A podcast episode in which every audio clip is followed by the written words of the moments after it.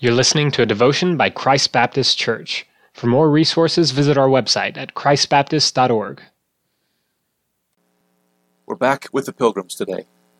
We have considered their definition of freedom or liberty, being able to establish and worship in their church the way they believe the Bible commanded them. And we've considered their definition of success, not that they were the ones who accomplished all that was in their heart to do, but that they served the advance of others behind them to go further than they themselves were able to go. Uh, and today I want to consider a, pure, uh, uh, a pilgrim lament. Uh, the pilgrims did write to the Puritans about this lament, and I think it was one that occurred in, in throughout both colonies, as uh, especially as the first generation of colonists gave way to those who were born in the New World. They thought about their purpose very differently. Here's what happened in Plymouth. Uh, so the financial pressures on the colony were significant because the backers in England who were funding uh, the, the, uh, the colony weren't seeing a lot coming back. Uh, as I mentioned before, pirates took it, ships sunk, uh, crops failed.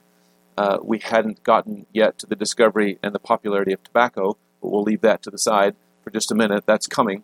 Uh, but the, the, colonists felt this pressure uh, because their resupply depended on the uh, the financial the financial backing of these people in England who were becoming restless and impatient with their lack of return. And so uh, the way it went was that uh, to make more money, they tried to farm more land. And to farm more land, uh, they had to move further away from the town, uh, from the colony itself, uh, to, to keep up with this land. And as they moved further away to farm more and more land, it became more and more difficult for them to uh, return on Sunday morning and, and make the trip to worship together uh, as a church. And Governor Bradford, as he saw this happening uh, in the, the 1640s, uh, he did he wrote to Boston and lamented this fact because he says this is the whole reason we came in the first place. We came uh, to enjoy the liberty of, of, of biblical worship. And what we're seeing instead is that within short years, or short decades at least, uh, many of those founding saints are privileging or prioritizing uh, economic or financial, social, political pressure uh, over worship with God's people, the whole reason that they came in the first place. Now, uh, the application of that historical event to our day needs to be sober minded and, and careful. So, uh, in what I'm about to share, I hope you can hear the heart in this, and where the, where the shoe doesn't fit, of course, we don't we don't wear it. Uh, isn't it amazing how in the last few months external expectations and pressures have reshaped the way we experience church, our access to church. Legally, we can think politically, certainly.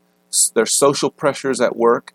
Certainly, there are financial pressures at work uh, that have kept many of us, considering our health or considering uh, what our authorities have passed down, away from gathering with God's people. Now, hear me.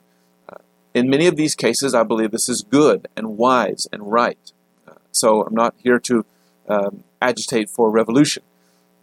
I think it's wise to consider our personal health. I think it's wise to obey our governmental authorities. I think it's wise to follow um, the expectations that um, the, the, church puts in place. There are many spiritually minded, uh, wise, experienced Jesus loving people here who are working to come up with the best ways to uh, get us back together. And for most of us, that has meant that for months now we haven't been together. We've been, uh, if we've been in a Sunday school or a small group, it has largely been on Zoom, and we have been taking in the corporate service through the live stream. Maybe all of that is exactly right. My point is, isn't it amazing how, just like with the pilgrims, outside pressures have kept us apart.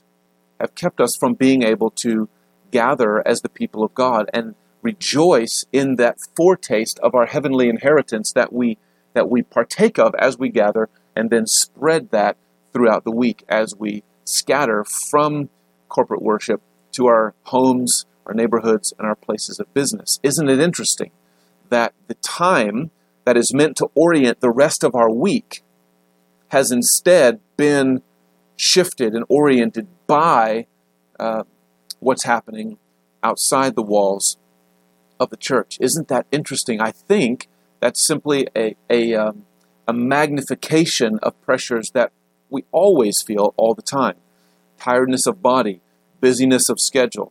Uh, we're in the middle of summer vacation time, kids' sports schedules, you name it. Almost anything can try to insert itself as, as a reason why we wouldn't gather with God's people. COVID has simply magnified that fact that it, as it has magnified so much else. So, what's my point in sharing this? Um, my point is is not certainly not to dictate to you what you should do. Uh, my point is to raise the issue for prayer. I think uh, that uh, gathering with God's people is normal, expected, good, and right. And that means when we are not able to do it, that we should miss it, we should long for it, we should do all that we can in anticipation of being able to gather again, and most of all, we should pray that the Lord would make a way for us uh, to uh, experience that desire of our heart and gather together again. So I guess I'm running a bit of a risk today on this topic because this is probably something that could be easily uh, misunderstood as if um, I'm suggesting that um, there's some kind of disobedience going on if, if you're not gathering. It's not at all what I'm saying. Um, I am saying I think even while we choose to stay home for health reasons, wisdom reasons, it's still right to lament. It's still right uh, to uh, be sad that we're not able to gather and long for the day that we're able to gather again. I was speaking to a member last week who said, just for the sake of my own soul, I had to get up and come to church this morning.